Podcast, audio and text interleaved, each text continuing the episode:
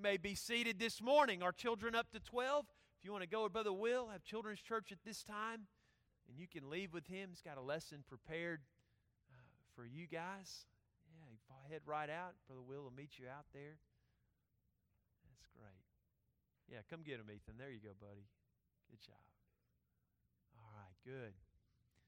I was thinking as we were singing that song, there's been a few times in my life that I've been around people that you just knew they'd been in the presence of God in a very special way. Uh, there's been people I've met before that have had major illnesses. I have a couple women in mind that have had major illnesses, and they were elderly ladies, and they couldn't do much, not much they could do. There's been once or twice in my life that I've been around elderly women that were very sick and had to spend most of their time at home. And then I've gone to visit them or see them, and they had been in the Word of God. They had been reading the Word of God. And in the midst of that sickness, when you would walk in and see them, although you knew that their body was very weak and their body, their fleshly body was dying, there have been times I've been in the presence of some women that have been in the Word of God that you could tell they had been in the presence of the Lord in a unique way because they had been in His Word listening to what He had to say. And they were letting that uh, be their strength.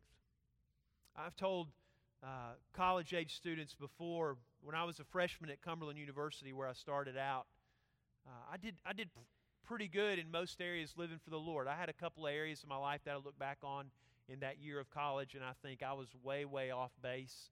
Uh, but I definitely definitely can say when I was there, I, I, went against the grain that year against a lot of a lot of what goes on in college culture and um, the way I lived my life. And I remember one there was one moment, uh, and for me, it's really one of those defining moments in my life that God allows to happen. He allows these to happen to people, I believe, to strengthen them for what's to come. And I remember one time that I was in my dorm room alone and I had been praying and I had been listening uh, to Christian music. And uh, it was a group Third Day that they had some songs about Jesus' death and resurrection. And I had been listening to these songs about what Jesus had done to overcome on the cross.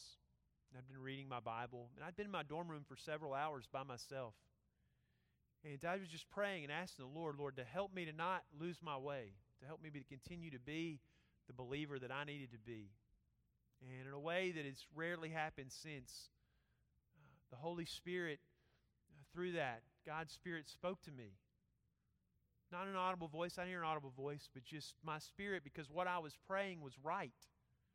What I was listening to was right because it was the story of Jesus. My heart literally was aligned with the heart of God because I'd gotten, uh, gotten away for a while and gotten alone. And I very distinctly in that moment knew that, that this is the path that is right and this is what God wants for His people, even if it means you have to walk a little bit different than those around you. Uh, and that God would not forsake His people. If you know today God's not going to forsake His people, say amen. But too often we're too busy. We're too busy. We're too troubled. We're too worried that we don't get along and we don't listen to God. We think I'm going to roll into a Sunday morning service, and uh, if it's short, we're going to go for an hour. But you know, our preacher's a little long, so you could be here an hour and 15 minutes, hour and 30 minutes, and think I come in for that, and it's going to be okay, and I'm going to get what I need. And and, and boy, I, I, I'm you know maybe maybe I'll get a little dose of God right then, and that'll be enough for me. Folks, we don't need a little dose of God. We need all that God can give us and all that He has for us. And so this morning, as we get into this text, we're going to see some unusual things. And we're going to see some things that happened to disciples when they obediently got along with one accord and were prepared and were waiting. We saw last week, if you were here, they really, as far as we know, the Bible only tells us one matter that they did. Uh, an important matter. Maybe uh, some people refer to it uh, as a house cleaning matter, and uh, that, that's okay, but I think it was even a little more than that. They really uh, they left the ascension of Jesus last week, and they really just did one thing. They replaced Judas. They did this one little thing, and that's all we're told about. We're told they're waiting, waiting to be sent out on this mission to see what is it that God is going to do. And as they wait and wait, we're going to see today that God does something very unusual very amazing, and it is amazing, very awe inspiring that he does to launch his church into existence. We too often think Uh, I can do this on my own, and so we'll, we'll do a little bit. And there's a little bit that you can do. I mean, it's amazing what a human being could do. It is amazing, but human beings can only do a little bit. And my 20th year high school reunion was last night. And uh, so this week, when I was studying for this text, I was trying to remember things that I did in high school. And my buddy Zach that came and stayed with me, and my buddy Nick that got in yesterday, and, and I was thinking about what were some things we used to do. And one thing we used to do, and you kind of had to be alive in the 90s to understand this, one thing we did is ESPN would have these strongman competitions. And they would have these guys from Iceland and Australia and America and Canada, uh, just all over the world. They'd get them together and they would do unusual things. Uh, they would do things like uh, this guy Magnus. Show, show him Magnus. Magnus is a guy that we loved in high school. And this guy, literally, we would watch this in high school in the afternoons. They'd, they'd put this on ESPN to fill times. We'd get out of school and sometimes we'd watch this. This guy Magnus put a cable connected to a truck, and in these competitions, he would pull that truck. He would literally, with his body, pull that. And we would think in high school, we would watch that. We were like, that is amazing that a human being could pull a truck like that. And, and that is that is kind of amazing. One of the most amazing things ever been done by a human being. There was a guy from Australia that they tied a cable to him like that to a 747 jet. A 747 jet. And that man from Australia pulled a 747 jet 100 yards. 100 yards. 100 yards. Now, Connor works at a gym, you know, he thinks he's all buff over there. Connor, I don't think, brother, I don't think you can get it a yard. I don't think it's moving, man. 100 yards. And that's a world, that, that at least it was. It was a world record. 100 yards full a 747 jet. But you know, here's the thing. We say that's kind of neat and that's kind of cool, and I, I guess it is. But you know that if you want that 747 jet to go thousands and thousands and thousands and thousands of yards, a human being cannot do that, but you put fuel into that jet, and that jet can fly and fly and fly and fly and fly. And my friends, today, what we're going to see God does to launch His church, because here's the thing about the church, and this is what we forget what we forget is God's calling for you as the people of the church It's not for you to just take one step or to take two steps or to take three steps. The Lord God wants his kingdom spread to the entire world. That's the mission that he told them. You're going to go all the way to the outermost. He wants to go around the entire world. And so all of us are called to be a part of this spreading to others of the gospel. And so for this mission to go around the entire world, it's not going to be enough for human beings on their own capability to just take one step or two steps or three steps. It's going to take God Himself working within the lives of those people. It's going to take God Himself to move His church to be what He needs His church to be. And I want to ask you a question right now. I just want to ask a question before we read the text. When is the last time that you gave God an hour alone with God? An hour. And you just begged with God and pleaded with God and cried with God and got your heart aligned with God and, and just asked God, God, would you do through me what I cannot do alone. When's the last time you gave him one hour, just one hour, where you just got alone with God and meditated on his word and who he is and in connection with who he is and how he's revealed himself to us? Have you asked God, God, would you, do, when's the last time, husbands, that you got alone and asked God, God, I can only carry my marriage so far. I'm going to need you to carry it all the way. Moms, when's the last time? My wife said the boys spent the night with somebody else last night, which they rarely ever do. And uh, Laura said this morning, she said, you know, it's kind of kind of nice when you get up and uh, you don't have to, to take care of the boys. Like, we love our kids, but that's kind of nice. Moms, when's the last time that you got alone? When's the last time you looked your husband in the face and said, I know I got a lot of duties, but I need an hour to get alone with God? See, it's good to get alone with the girls. And it's good to go out and watch a show or go to the mall or whatever you do, that's all good. But, moms, when the last time you said, I need to get along with God for an hour and ask God to give me the strength to be the mother that I need to be? See, too often we move a few feet and we think, wow, I've done something. And God is sitting there and said, No, I have given my spirit to my church to do what you cannot do in your strength. Talking about the Holy Spirit, as we read through the book of Acts, a lot of the book of Acts is showing us how God's Holy Spirit, which is a big theme in the book of Acts, how God's Spirit is going to accomplish through these people things that you would have never expected if you read Luke's gospel and saw those disciples. You would never expect they'd be able to do it. And over and over again, the book of Acts is showing us the thing is, it's really because they were yielded to God, and it's His Spirit that through them was able to accomplish these things. And so, believers, listen to me. If you feel defeated and you feel like you're just moving step by step, you need to listen very closely to how the church was birthed and this giving of the Spirit of God in a unique way to the people of the church. You need to listen very, very carefully at what occurs at this event called Pentecost.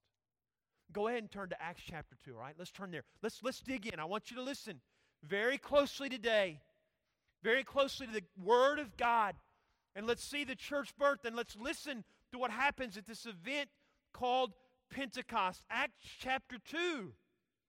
We're going to see when God's Spirit filled these early believers and enabled them to boldly go proclaim the gospel in ways that they could not have even imagined. And in Acts over and over again, things are going to happen. Things they saw Jesus do, they're going to do. Uh, things that, that they would have never, I don't think they ever could have dreamed were going to occur to them are going to occur. And we're going to see how it is that this Holy Spirit that's been given enables these believers to be who it is that God wants them to be. So, Acts chapter 2, all right? Now remember, Jesus has ascended. The disciples have gone back. Judas is, is dead. The betrayer is dead. They've replaced him with Matthias. They're praying and they're waiting for the Holy Spirit. So, chapter 2, verse 1. When the day of Pentecost was fully come, so this is a feast, this is a uh, festival. Uh, it's connected with the feast of, I believe, 50 weeks. And, and that's just, that's when it fell. That's when this festival fell on the calendar. And so, this is a big festival time for the Jews. When the day of Pentecost was fully come, they were all with one accord and in one place. And suddenly there came a sound from heaven as of a rushing mighty wind. We sang in that song, Lord, fill the atmosphere with the presence of your Spirit. When the Spirit of God first fell, they said it was as if a it was as if a rushing mighty wind had come. And what did it do? Look, it filled all the house where they were sitting. The atmosphere, they said it was like a, like a rushing wind had entered in, that it had come in and it had filled up the whole place where they were. Rushing wind came. Then they said, it appeared unto them, so they feel they feel this feeling like a mighty rushing wind within the house. And then they saw, then it appeared to them that cloven tongues like fire. They said it was like fire come down, and it sat upon each one of them. So there's a sense of a mighty rushing wind within the room that they're in. And it's as if the fire, something like fire, has come down and come upon them. And then the Bible says, verse 4 Then, when this power and presence of God had come, then they were all filled with the Holy Ghost the Holy Spirit. And they began to speak with other tongues. As we're going to see right here, they're, they're speaking in other languages as the Spirit gave them utterance. Now, they were dwelling at Jerusalem, Jews, devout men out of every nation under heaven. And uh, there's speculation that maybe they had come for the feast, that there are people from all over. Where the case is, there are Jews from all over. Jerusalem is very important. The Jews are scattered. They're, they're at Jerusalem probably for this feast. And they heard this. So, this rushing wind, this thing like fire that's going to manifest itself to the speaking in other languages, it, it doesn't just stay within the room they're in, it moves without the room. He says there, they were, they were all over. They were dwelling in Jerusalem, Jews, devout men out of every nation under heaven. Now, when this was noised abroad, the multitude came together and they were confounded. They didn't know what to make of this because every man heard them speak in his own language. So they're from all over the empire.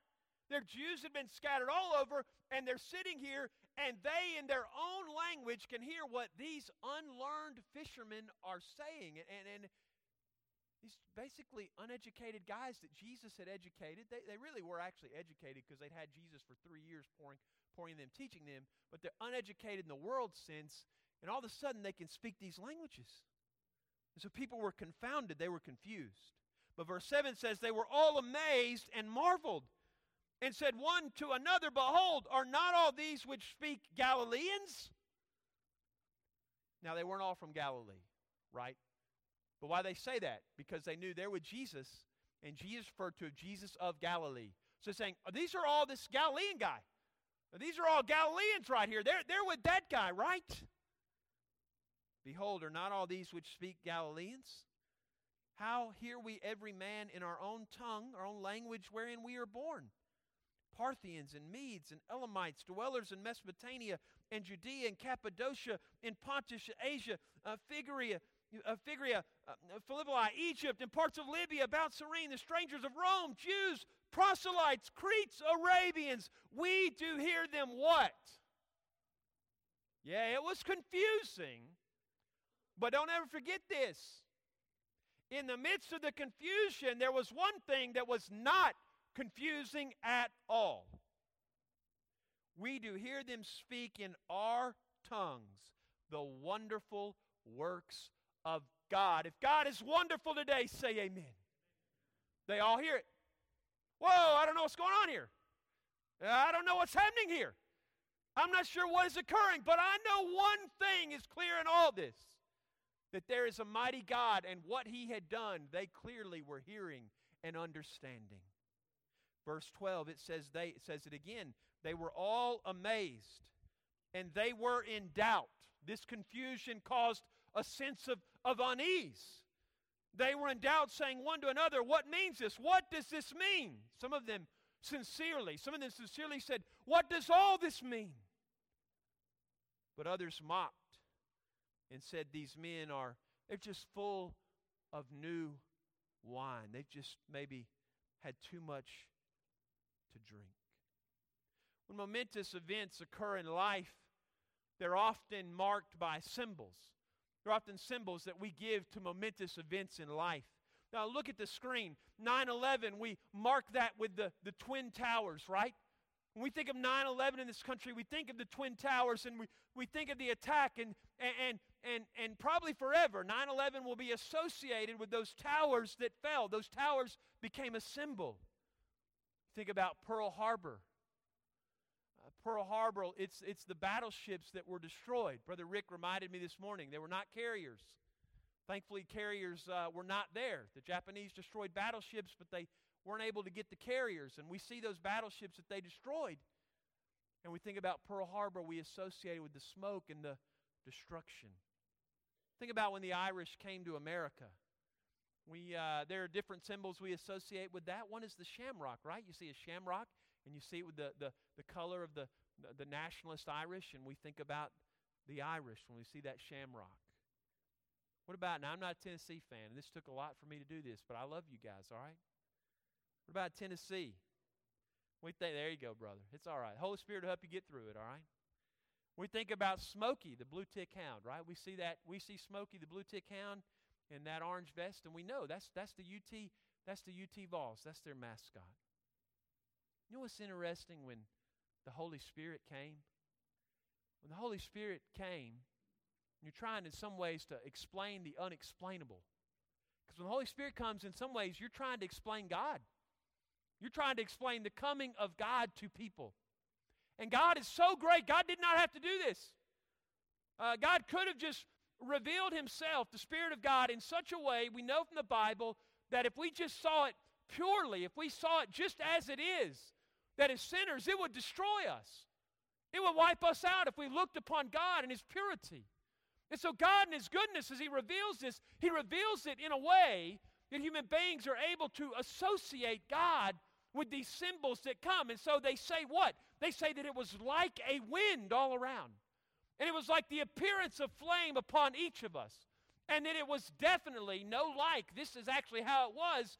It came in many, many different languages. All of those are symbols for who God is and what His Spirit is going to do. A rushing wind, a fiery flame, and languages that people can hear. Now, I, I, want us to just think about these three symbols that fell for a minute to help us understand what the Spirit of God is doing and what the Spirit of God is about.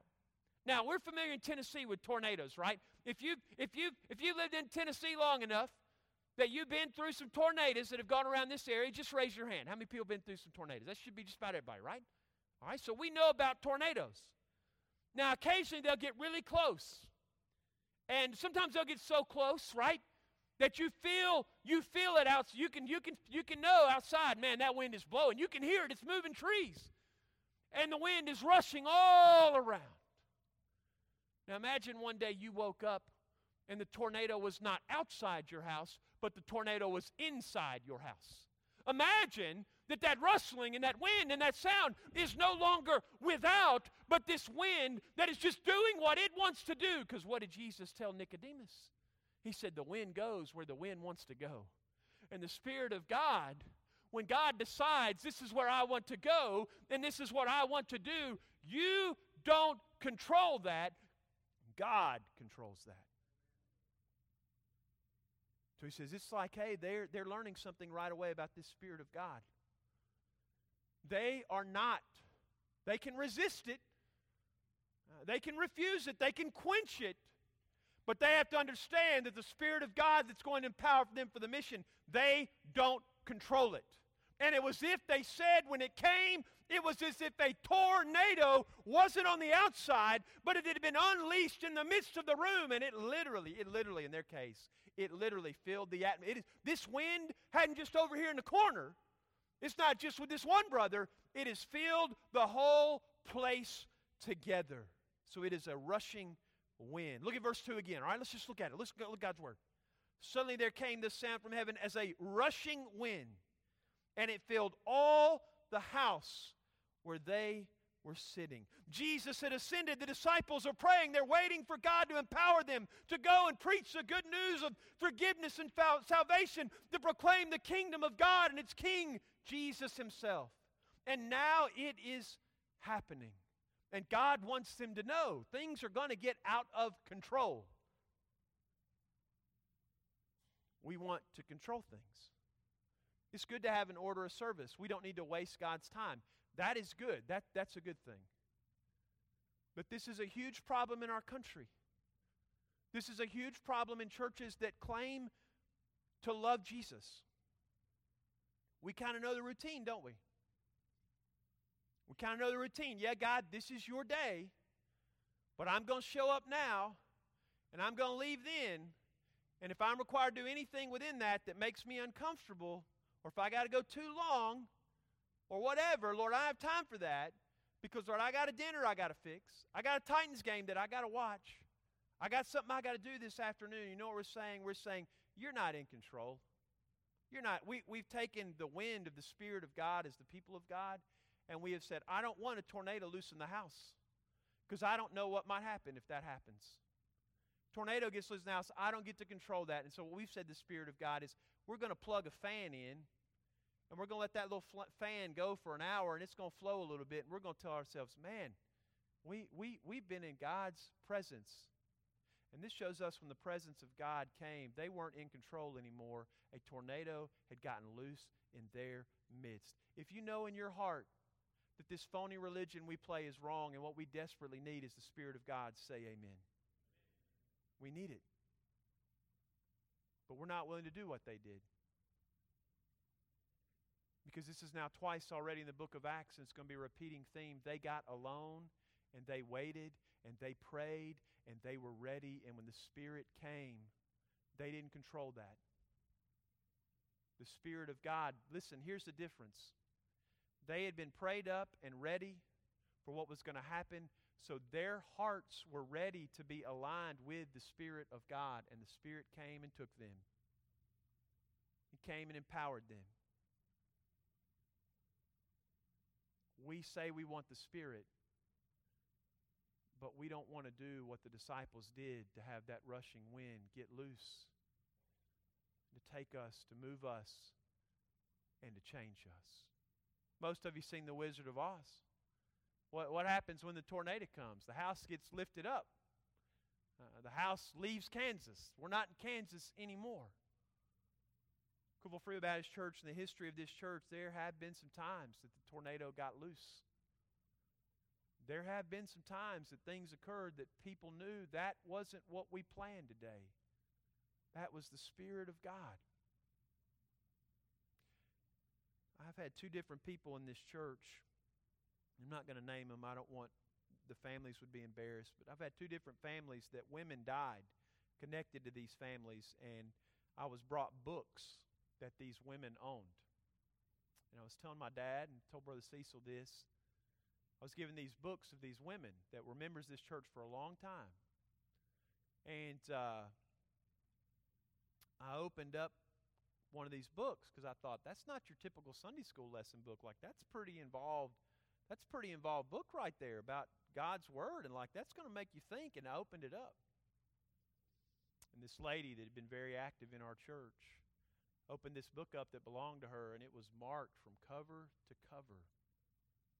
Where she had been reading this book in preparation for a Sunday school class, and she had marked that book up.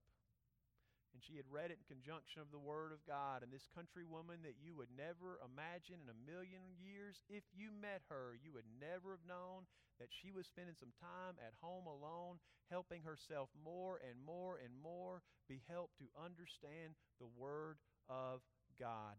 Ladies, if some of you don't get serious about studying God's Word that way, again, the tornado will never be loosed. Ever. There are men in this church. Its history has taken some stands in their personal lives. We think, we think, hey, in the 50s, 60s, they had it so easy. It was such a godly world. Let me tell you, people were still crooked, they'd still take a dollar from you. They would there there's plenty of sin in this area in the 50s and 60s and I know some stories of some men who made some decisions when God changed them. He changed them and they made some decisions in some ways that they would never be again.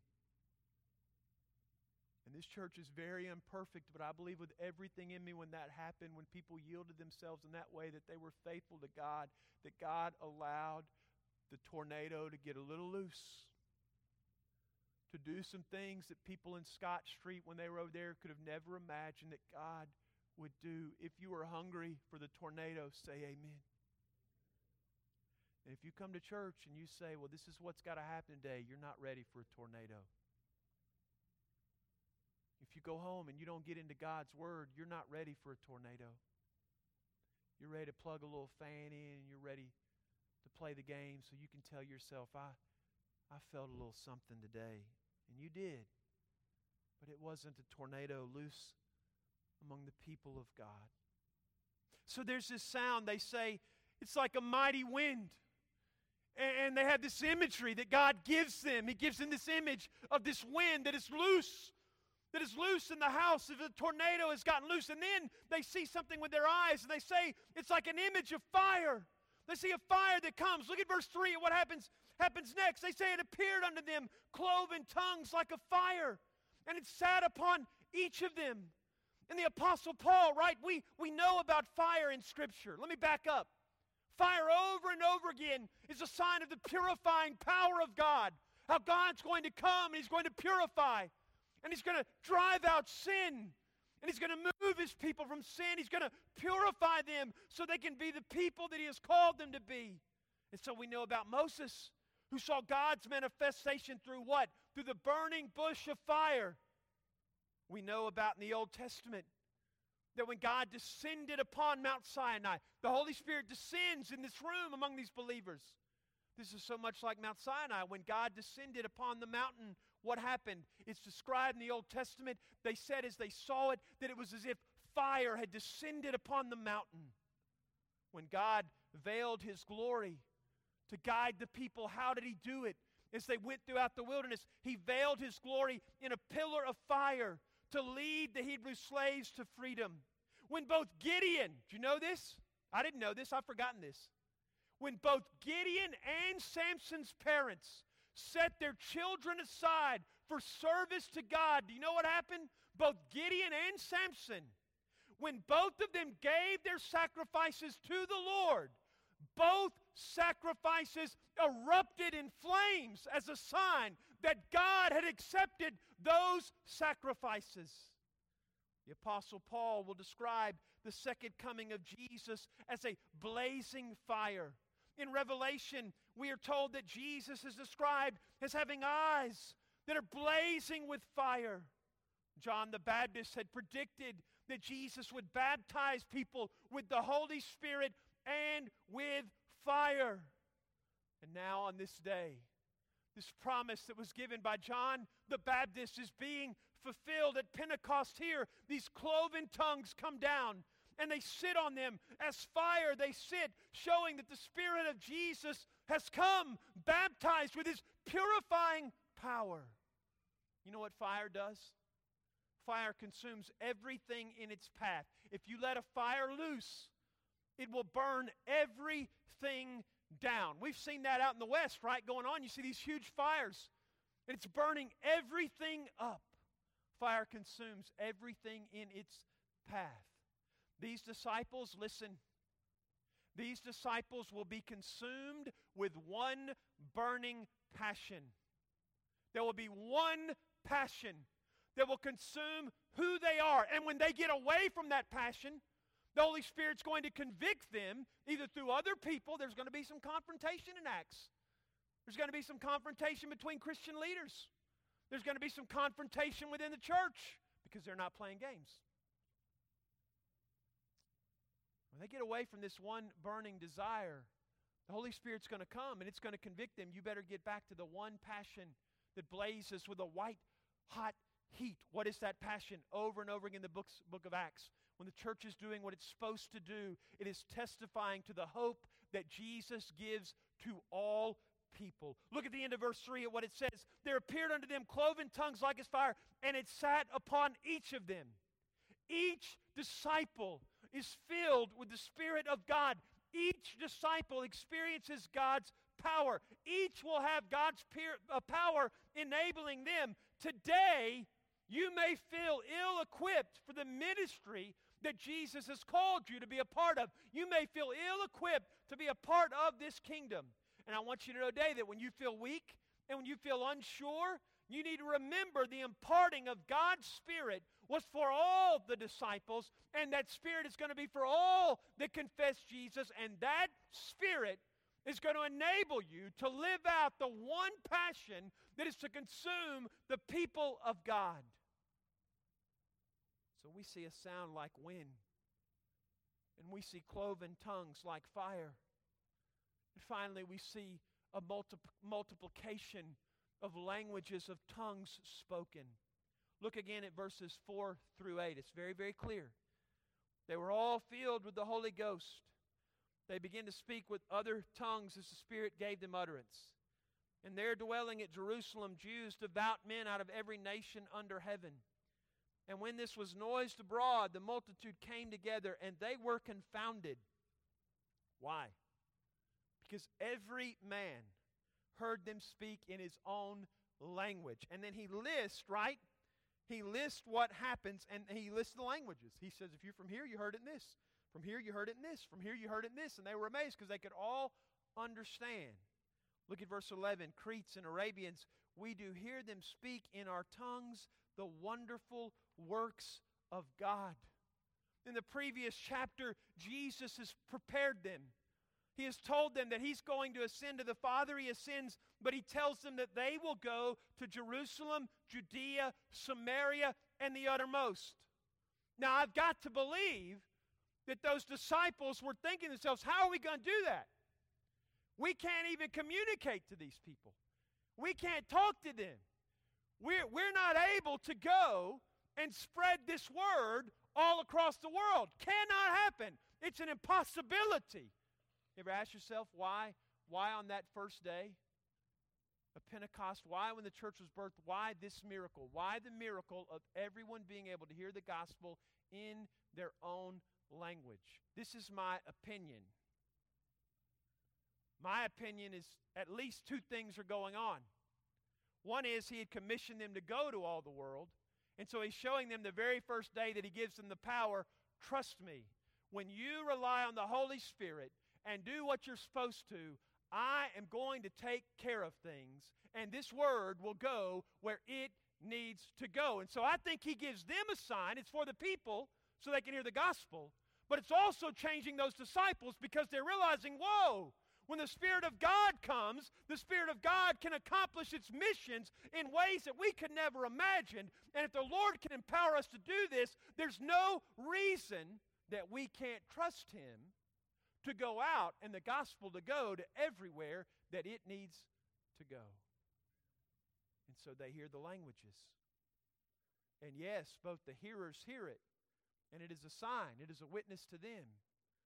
But it also clearly changes these disciples because God, through the giving of the Spirit, is giving them a little confidence of, I can do what you cannot. And what I told you to go and do, I'm going to make the impossible possible. That is not a slogan for a Hallmark card. If you know the Lord God, that is reality. God makes the impossible possible. Amen? All over in the book of Acts. Don't let Hallmark have that. Don't let them have that. Don't let that be some cheesy thing on the internet. Certainly don't give it to unbelievers. By the way, you know part of why we don't get the Holy Spirit is because we lie to people all the time. We take things in the Bible that are given to Christians who have confessed Jesus, who have been purified by the fire and have been changed by Him and confessed their sins, and people all the time take things in the Bible that do not apply to unbelievers that are under the wrath of God. Well, I want to help them make them feel a little better. I want to make them feel a little better, and this, this verse will kind of brighten their day. And so we lie to people. We lie to them. And we give them things in the Bible that we know good and well are not the word that God has for people that have not been purified by the fire of His Spirit, that are living in their sin. And we say, How can the world get so dark? And how can this sin continue? And how can this go on? And I know the temptation too, because I know the people in my family that I love that are far from God. And I know the friends that are far from them. And I just want to encourage them a little bit. And I don't trust God enough to look them in the face and tell them the simple fact the matter is that if you don't get right with God, your life is going to be a wreck and your eternity is going to be a wreck. And I don't trust God good enough, so I lie and I give them a little nice verse to encourage them. And that's actually not what they needed. They needed to know that you better let the tornado loose, you better let the fire consume you, you better be changed by God.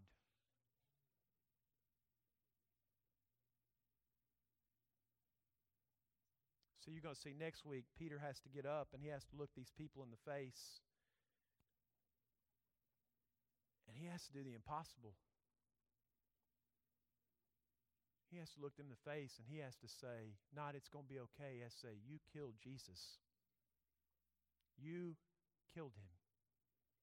And if you don't come to him, it's not going to be good for you. But the day of salvation is here. Why were the able early disciples able to tell the truth while we tell lies to people? Because they had been changed by the Spirit of God that was like a tornado loose in the house and like a purifying fire from heaven. And they could do nothing other than be obedient to who God is and how He revealed Himself. And they knew that meant to go tell the truth about Jesus. And can I tell you today that if you are in sin and you are a sinner, Ronnie read some stats today in Sunday school. Just pornography on the internet. There's no doubt in my mind there are people in this room that are looking at pornography. No question. No question. Probably men and women. You know, you got a choice today. And you got a choice tomorrow and you got a choice the next day. Do you trust God enough to do whatever it takes to get that pornography out of your life so that He can purify you and change you, change your mind, the way you think, how you interpret things? Do you trust God enough to let it go? See, for some of you, for some of you, it is that phone, and it would be real easy. You could go to Verizon and you could say, I don't need a smartphone anymore. I just need a regular old phone that'll let me text and call people. And I don't need anything that's going to show me pictures and allow me to see this stuff. Some of you, it's really that simple, but you will never go to Verizon and you will never step down your status level a little bit to tell them, I don't need that anymore. For some of you, it would mean telling your spouse or a parent, or if there, and I know that can be embarrassment parent, it might be telling your pastor, telling Brother Mark, saying, Brother Mark, I, I, I'm trapped in this. There's software now. If you're addicted to pornography, there's software that every time you look at something online, it can be aligned with somebody else and they actually can see everything you look at.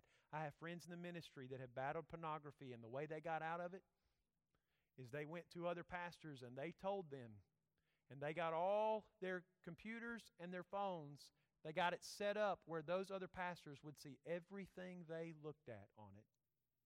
But you won't do that because we got a fan blowing a little bit that we come to church and get our hour dose. We got our hour dose. We don't need to be purified because we got the fan blowing a little bit.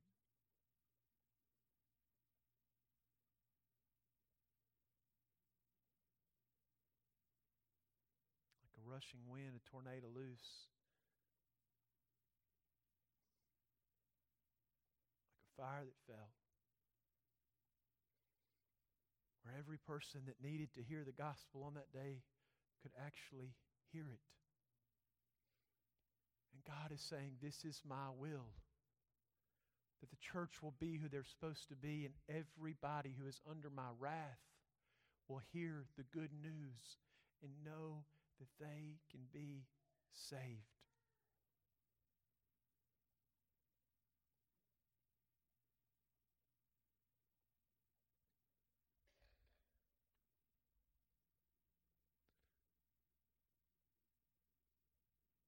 Can I ask you to do something?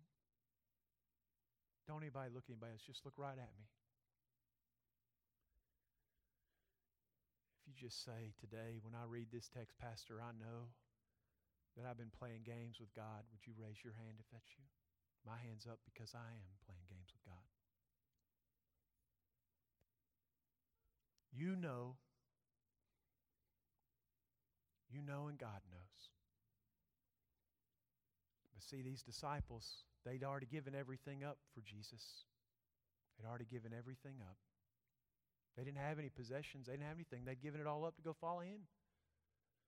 They knew these Jews that gotten Jesus, they had to be thinking they're probably coming for us next.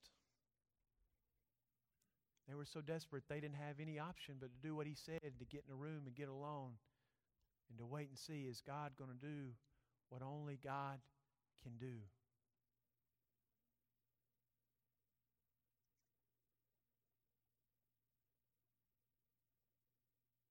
The truth of the matter is today, and by the way, I don't have one person in mind, so when I say this, I already know this, this gun is going to hit a lot of people, and I promise you, at this moment, I don't have one person in my mind. I've got quite a few people in mind. There's some of you that if you don't let go of the worldly way that you think about things, about your job, about your marriage, about how you respect your parents or you don't, about what you think about God's church, if some people don't get really serious with God, you are headed for big, trouble. Some of you are in trouble right now because you know what you are doing is, is directly against what God says. You've been saved, and you have this Holy Spirit.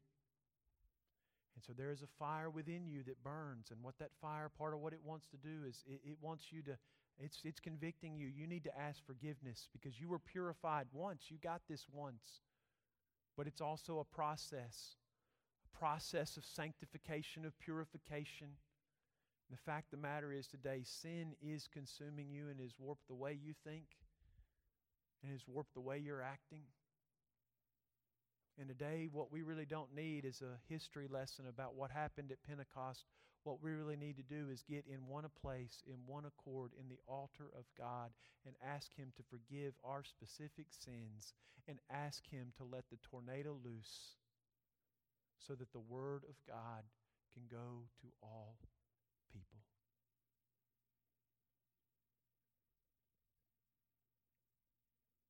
Brother Cecil's going to come and they're going to sing. You know, the truth of the matter today is the last half of this message has nothing to do with my notes. Because some days, what you don't need is notes. Some days, what you need is to make a decision. Is church a game for me with a little fan blowing? or is church a tornado in my life where even when I don't understand what God has said, that I say, I trust you and I will follow your spirit. I do not understand, I am confused, but I will trust you and I will follow your spirit. Lord, I don't know why you're telling me to make this step, but Lord, I trust you. Lord, my mind has told me to make this step, but your word says I am to do this, and Lord, I trust you. Lord, I like to be comfortable, but I know that comfortableness is killing the church, and what I need is a tornado and a fire in my life. And Lord, I trust you.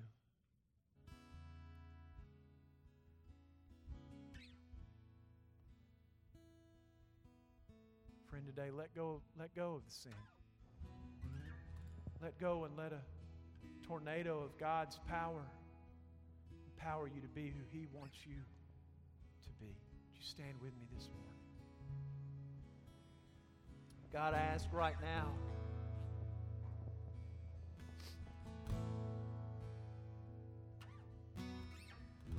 Lord, I ask you right now for the people in this room that have never confessed you as Savior that they would come today. Lord, I still believe in hell. Lord, I know there are people that are living for themselves. And Lord, there's a fire. There's two fires. There's either your fire that purifies us,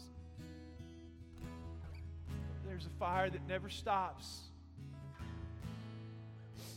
Lord, I pray today that a sinner would stop being proud and they would come and experience the rushing wind. Lord, they're confused. They say, I can't do this. I can't step out. I can't. Yes, you can. It's confusing to me. Listen, it's confusing when God moves. The thing is, are you going to trust Him? It was confusing to them, Lord. It was confusing. And I know for a sinner, Lord, right now there's some sinners, Lord, that I have in my mind that I know it's confusing for them, God. But it's also clear to them, like it was to them, the mighty works of God. Lord, could today be the day, God, the sinner that needs to be saved will come. Lord, I know there's some people, there are multiple people in this room that are making a wreck. They're making a wreck out of their relationships, and they're disobeying your word.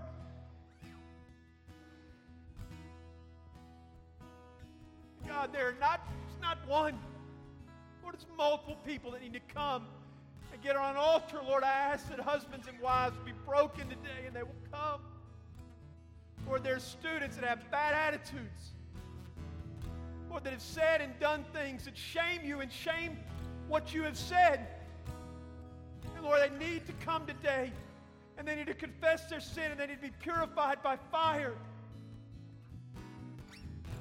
But Lord, they're scared and they're confused. Lord, I pray that they would let go. That they would allow the Holy Spirit to fill them, convict them. Lord, they would come Or there are people that are scared for their jobs today. And that's all they think about.